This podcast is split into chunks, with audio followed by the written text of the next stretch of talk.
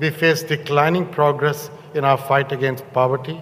We face an existential climate crisis, food insecurity, fragility, a fledgling pandemic recovery, and we are all feeling the effects of conflict well beyond the front lines. Weltbankchef AJ Banga will seine Institution reformieren, damit sie den Klimaschutz voranbringt. Die Regierungen, die Anteilseigner sind, haben sich auf einige Schritte geeinigt. Reicht das?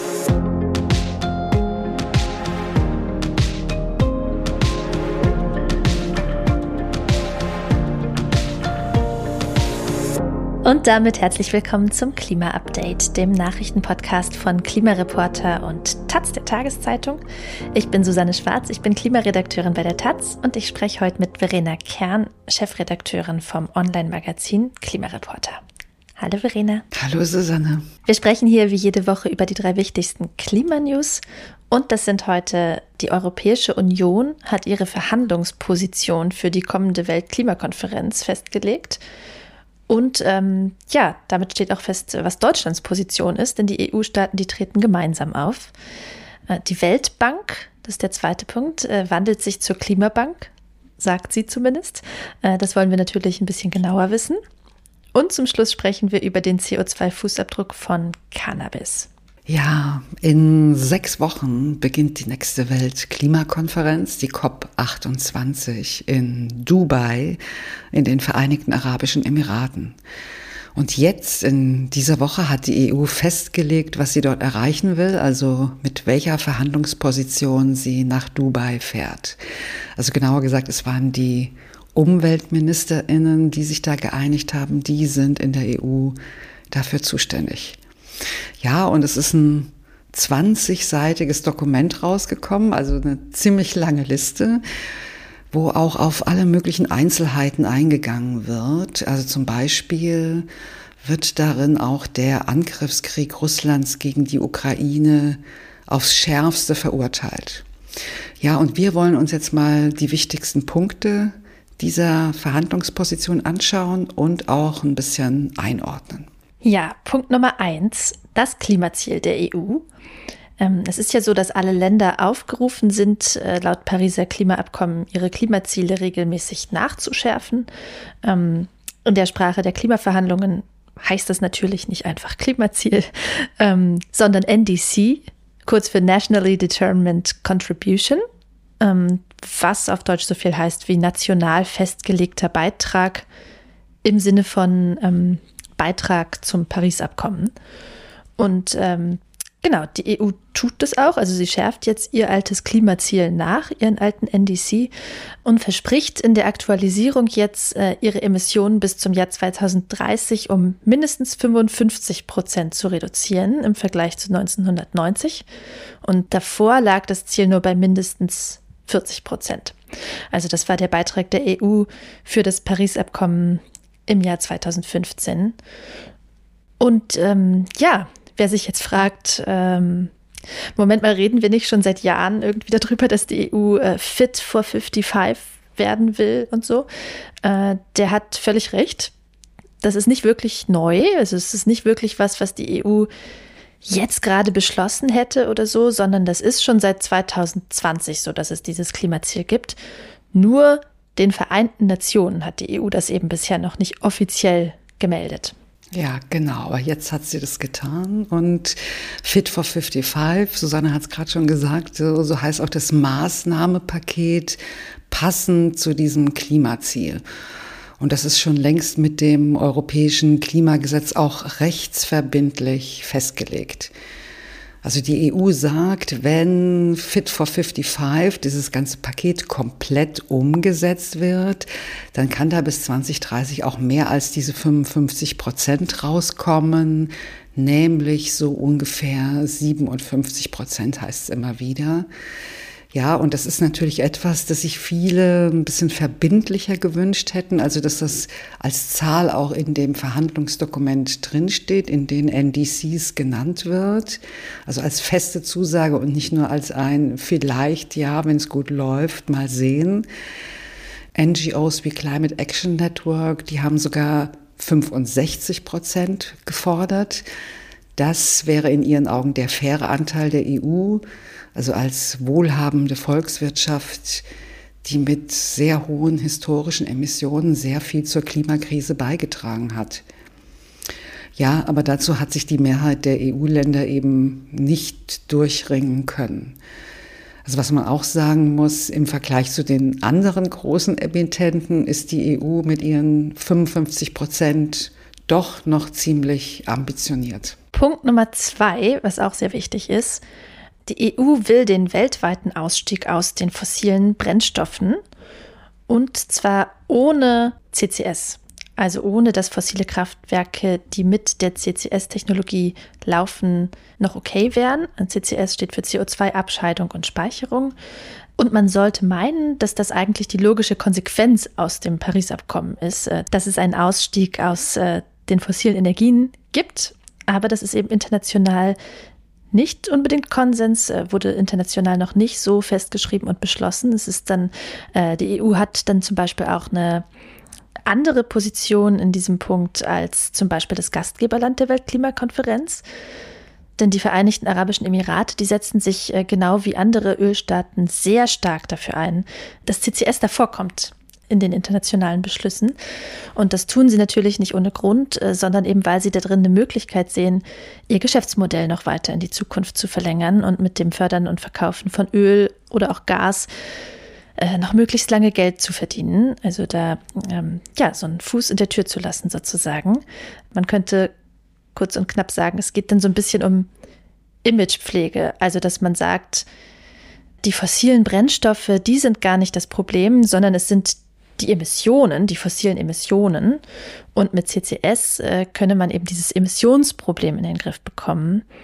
Ähm, und damit sei dann alles gut. Das ist auch ein Projekt des äh, designierten COP-Präsidenten äh, Sultan Al-Jaber, der ja ähm, Industrieminister ist und auch Chef von einem staatlichen Ölkonzern.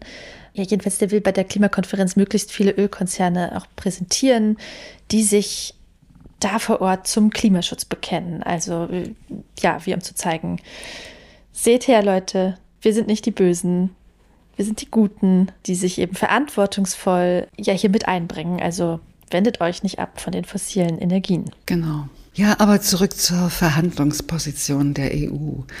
Die Frage mhm. ist, wie stark die EU beim Klimagipfel für ihre Position, was CCS betrifft, kämpfen wird. Ich würde sagen, das lässt sich jetzt noch nicht wirklich abschätzen. In dem Dokument zur Verhandlungsposition jedenfalls ist es nicht sehr kämpferisch formuliert, nicht konfrontativ, sondern wirklich sehr diplomatisch. Also zum Beispiel heißt es da, der Energiesektor soll weit vor 2050 überwiegend frei von fossilen Brennstoffen sein. Oder bei den Subventionen für fossile Brennstoffe, da heißt es, sie sollen so bald wie möglich eingestellt werden, sofern sie nicht auf die Bekämpfung der Energiearmut ausgerichtet sind oder auf die Unterstützung des Übergangs zu kohlenstoffärmeren Brennstoffen. Aber diese diplomatische, bisschen vorsichtige, bisschen sehr weiche Sprache, das heißt nicht automatisch, dass man auf jeden Fall nachgeben wird, würde ich sagen, sondern es kann auch einfach darauf hindeuten, dass die Möglichkeit für einen Kompromiss geschaffen werden soll. Aber sicherlich ist es ein Signal an den Gastgeber, dass die EU bei diesem CCS-Narrativ nicht so einfach mitgehen will. Hm. Punkt Nummer drei, äh, würde ich sagen, ist der Ausbau der Erneuerbaren. Die EU will nämlich, dass die Weltklimakonferenz eine Verdreifachung der weltweit installierten Kapazität an erneuerbaren Energien beschließt äh, bis 2030 äh, und auch eine deutliche Steigerung der Energieeffizienz. Und in diesem Fall ist es wirklich genau dieselbe Position, die auch der Konferenzgastgeber schon in verschiedenen Statements formuliert hat. Ähm, äh, das ist auch beim Petersberger Klimadialog im Frühjahr in Berlin schon zur Sprache gekommen, äh, dass es dazu eben beim Klimagipfel in Dubai möglicherweise einen Beschluss geben soll. Äh, und ja, das hat meines Erachtens auch bessere Chancen, dann tatsächlich äh, in so einer Abschlusserklärung von Dubai zu landen, weil auf zusätzliche erneuerbare Energie können sich alle halt traditionell immer eher einigen als auf das Aufgeben von fossiler Energie. Ganz genau. Ja, und noch ein letzter Punkt, Klimafinanzierung zur Bewältigung von Verlusten und Schäden. Bei der letzten Klimakonferenz, da gab es ja eine Einigung, dass ein neuer Fonds für Verluste und Schäden eingerichtet wird. Aber es ist noch kein Geld in diesem Fonds und es ist auch noch unklar, wer wie viel einzahlen soll. Der große Streit ist, ja, müssen Länder, die als Entwicklungsländer gelten, aber mittlerweile große Volkswirtschaften sind und hohe Emissionen haben, da auch mit einzahlen. Stichwort China. Ja, und noch was anderes ist unklar, nämlich wie genau der Fonds aufgebaut sein soll, wer ihn verwaltet, wie da über die Mittelvergabe entschieden wird und so weiter. Die EU verweist da jetzt unter anderem auf das große Potenzial von multilateralen Entwicklungsbanken und internationalen Finanzinstitutionen. Und das leitet jetzt wirklich sehr gut über zu unserem zweiten Thema. Wir sprechen nämlich jetzt über die Weltbank. Genau, wir gucken mal wieder auf das internationale Finanzsystem und zwar mit der Fragestellung, wird es jetzt langsam fit, um Geld in die richtigen Bahnen für Klimaschutz fließen zu lassen? Ähm, denn das ist ja ein großes Problem. In vielen armen Ländern fehlt Geld, um zum Beispiel ein erneuerbares Energiesystem aufzubauen oder um sich an die jeweiligen Folgen der Klimakrise anzupassen. Und dieses Geld, das muss eben einerseits aus den Staatskassen von Industrieländern kommen. Dazu haben die sich selber auch schon verpflichtet, weil sie die Klimakrise hauptsächlich verursacht haben. Aber eine Rolle spielen eben auch Kredite für diese Staaten. Und ähm, ja, der Zugang dazu ist für arme Länder oft schwer, denn sie gelten halt der Privatwirtschaft als unsichere Kunden. Und ähm, ja, das heißt, die Konditionen in der privaten Finanzwirtschaft, die sind äh, für sie, wenn überhaupt, schlecht äh, teuer. Und deshalb gibt es Entwicklungsbanken, die da bessere Modelle liefern sollen. Und äh, die größte ist die multilaterale Weltbank. Nur klappt das eben aus verschiedenen Gründen nicht richtig, nicht ausreichend. Und deshalb soll es da Reformen geben. Genau, und deshalb haben wir auch gespannt auf die Jahrestagung geguckt, die sich die Weltbank mit dem Internationalen Währungsfonds teilt. Mhm. Die ist mhm. jetzt letzte Woche zu Ende gegangen und ein Ergebnis hat die Weltbank selbst ganz stolz präsentiert. Sie sieht sich jetzt offiziell als Klimabank. Ihr Kernauftrag lautete ja immer Armutsbekämpfung. Da kann man sich natürlich drüber streiten, ob das gelingt, gelungen ist. Aber so ist auf jeden Fall das Selbstbild. Und zu diesem Kernauftrag gehört jetzt offiziell auch der Erhalt eines lebenswerten Planeten. Das hat auch mit dem neuen Chef zu tun, AJ Banga. Den haben wir am Anfang ja gehört. Bis vor kurzem hatte die Weltbank nämlich noch einen Chef, der durch klimaleugnerische Aussagen aufgefallen ist und ja im Februar dann zurückgetreten ist. Hm, genau. Aber so eine formale Änderung ist jetzt natürlich die eine Sache und die andere, ja, wie viel Geld ist denn jetzt wirklich da? Und da ist dieses Treffen hinter den Erwartungen zurückgeblieben, würde ich sagen. Ähm, also die Anteilseigner der Weltbank, das sind Mitgliedsländer wie Deutschland, ähm, die konnten sich nicht auf eine Erhöhung des Eigenkapitals einigen. Und äh, wenn man immer mehr Kredite ausgeben will, braucht man das aber eigentlich. Äh, also Banken gehen ja durch die Vergabe von Krediten Risiken ein. Ähm, sie müssen Verluste eben durch Eigenkapital ausgleichen können. Dass viele Banken kapitalschwach waren und das eben nicht konnten, das war auch eine große Ursache der Finanzkrise 2008. Und ähm, ja, die Weltbank, die bekommt jetzt also nicht mehr Eigenkapital. Damit sie aber trotzdem mehr Kredite ausgeben kann, lockert sie sogar ihre Vorschriften beim Umgang mit dem Eigenkapital ein bisschen. Also in Zukunft müssen Kredite nur noch mit 19 statt mit 20 Prozent Eigenkapital gedeckt sein. Ja, und äh, noch eine weitere kreative Lösung für das Kapitalproblem. Die Weltbank darf künftig Kredite teils mit sogenanntem hybridem Kapital absichern. Also streng genommen ist es Geld, das sie sich selbst nur bei Staaten geliehen hat, aber eben sehr stabil und langfristig. Deshalb heißt es Hybrid, also wie eine Mischung aus Eigen- und Fremdkapital. Das ist übrigens etwas, wobei Deutschland Vorreiter sein will. Die Bundesregierung hat schon angekündigt, 305 Millionen Euro an Hybridkapital zur Verfügung zu stellen. Das hebelt über zehn Jahre ein Weltbank-Kreditvolumen von immerhin 2,4 Milliarden Euro. Auch die USA haben schon hohe Kreditgarantien angekündigt. Also ja, es gibt schon Schritte nach vorn bei der Reform der Weltbank, aber wahrscheinlich eben nicht genug. AJ Banga, wie gesagt, der Weltbankchef, geht davon aus, dass die Weltbankgruppe durch diese Reform ihre Kreditvergabe von jährlich rund 100 auf 116 Milliarden Dollar erhöhen kann. Das ist nicht nichts, aber nötig wäre aber nach einer Schätzung der G20-Länder eine Verdreifachung. Also es bleibt immer noch eine ziemlich große Finanzlücke. Was auch bleibt, ähm, sind die Strukturen der Weltbank, äh, die viele Länder im Globalen kritisieren. Äh, die waren kaum bis äh, nicht Thema der Jahrestagung. Ja, es ist ja so, dass Mitspracherechte bei der Weltbank so organisiert sind, ja, wie bei normalen Unternehmen. Wer mehr Anteile hat, hat auch mehr Stimmrecht. Und äh, das heißt natürlich, dass reiche Länder sehr viel Macht haben. Allen voran die USA, die hält am allermeisten Weltbankanteile. Ähm, das hat sich sogar so stark manifestiert, dass die USA äh, ja traditionell den Weltbankchef nominieren. Deutschland liegt auf Platz 4, also auch sehr weit vorne. Und arme Länder haben entsprechend weniger zu sagen. Also sie haben zum Beispiel auch eine schlechtere Verhandlungsposition, wenn es um den Umgang mit der Schuldenkrise geht, in der viele von ihnen stecken. Und das belastet übrigens auch stark die Verhandlungen über den Fonds für Schäden und Verluste über den wir vorhin da kurz schon geredet haben. Ähm, die USA und andere Industriestaaten, die wollen den nämlich bei der Weltbank ansiedeln. Der braucht ja irgendwelche Verwaltungsstrukturen. Aber die Entwicklungsländer sagen, nee, so wollen wir das nicht. Also so hat sich der Chef der Verhandlungsgruppe G77 in China, also die Entwicklungsländer-Verhandlungsgruppe sozusagen, heute geäußert, also am Donnerstag. Das ist der Kubaner Pedro Pedroso Cuesta. Er will, dass der Fonds so verwaltet wird, dass die Weltklimakonferenz ihn gut überwachen kann.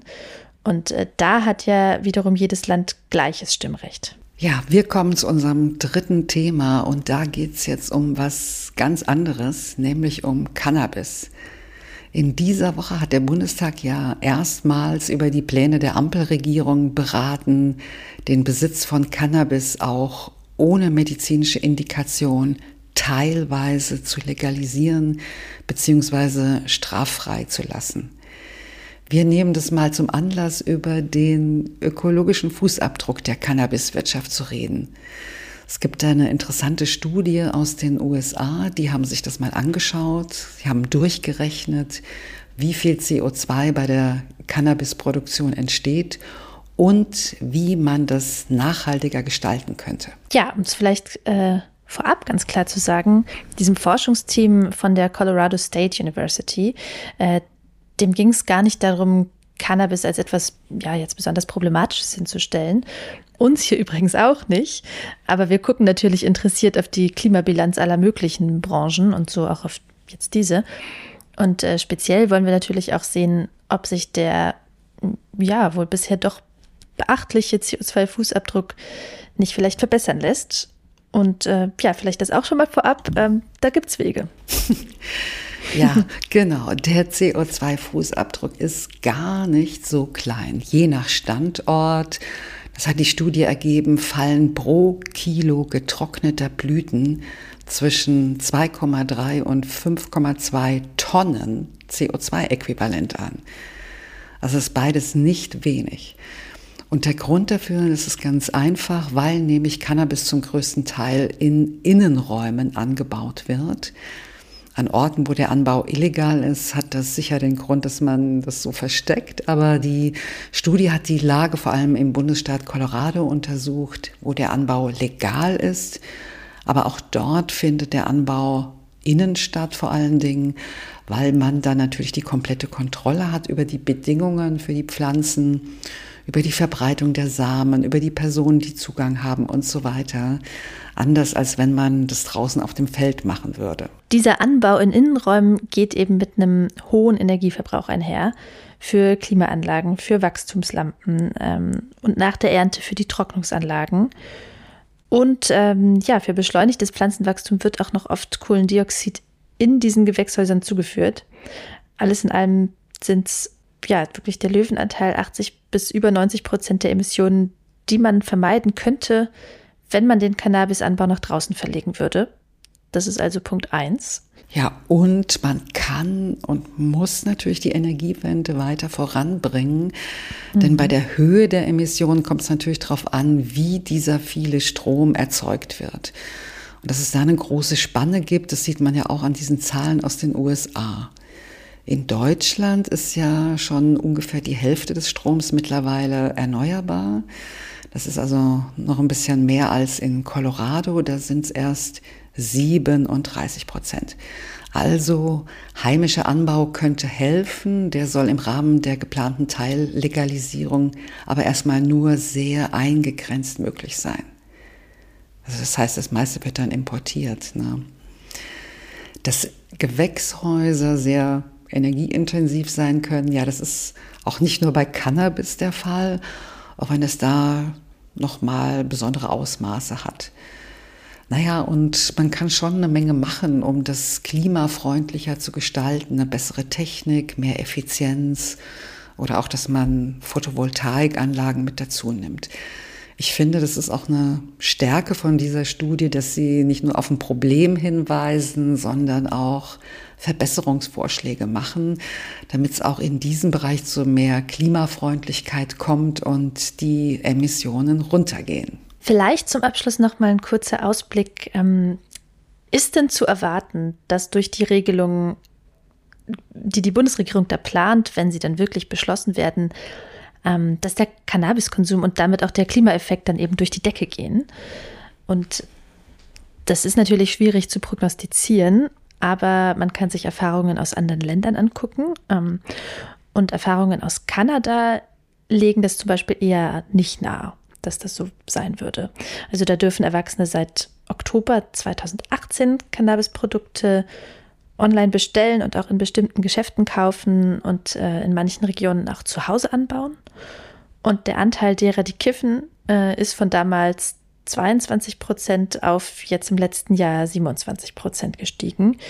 Äh, und der Trend, der ging auch vorher schon nach oben. Also äh, ja, inwiefern jetzt der Anstieg vielleicht auch nicht nur auf diese Legalisierung zurückzuführen ist, ähm, ist auch ein bisschen offen. Also man kann vielleicht sagen, ja, Kiffen hat auf jeden Fall einen Effekt auf das Klima, auch gar keinen so kleinen. Aber das gilt natürlich auch, wenn es illegal bleibt. Und äh, die geplante Strafbefreiung, die kann einen Einfluss haben, ähm, wahrscheinlich jetzt keinen überdimensionalen. Damit sind wir am Ende dieser Folge.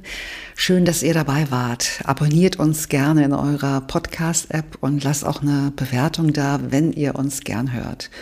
Und wenn ihr uns direkt erreichen wollt, schreibt uns an klima-update at klimareporter.de. Danke an Jules Weigel, der uns diese Woche mit einer Spende unterstützt hat. Ja, danke Und auch schönes von Wochenende. mir. Genau. Tschüss. Ciao.